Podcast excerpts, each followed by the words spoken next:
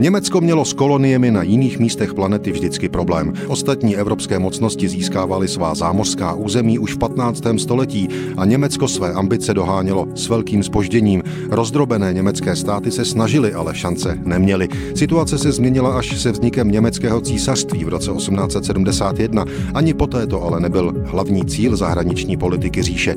Faktickým zlomem byl rok 1884 a založení německé východoafrické společnosti, později německé koloniální společnosti. Německými koloniemi se staly například dnešní Namíbie, Kamerun, Tanganika, Rwanda nebo Burundi.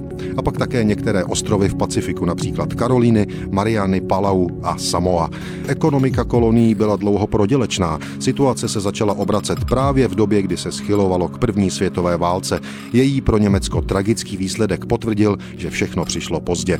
Vítězné mocnosti se na pařížských mírových jednáních dohodly na tom, že Německo už kolonie mít nebude a že oni sami si je mezi sebou rozdělí. A právě před stolety 15. března 1920 oznámil britský ministerský předseda Lloyd George sněmovně jak. Německá východní Afrika, dnes Tanzánie, Rwanda a Burundi, přešla do rukou Velké Británie. Německá jihozápadní Afrika, dnes Namíbie, do zprávy Jižní Afriky, Kamerun a východní Togo dostala Francie. V Pacifiku převzal zprávu nad Samoou, Nový Zéland a Austrálie, například severní část Papuji Nové Guineji.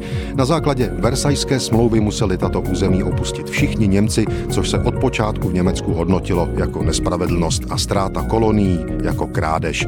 Německo svá zámořská území ztratilo právě před stolety a nikdy už je nezískalo zpět.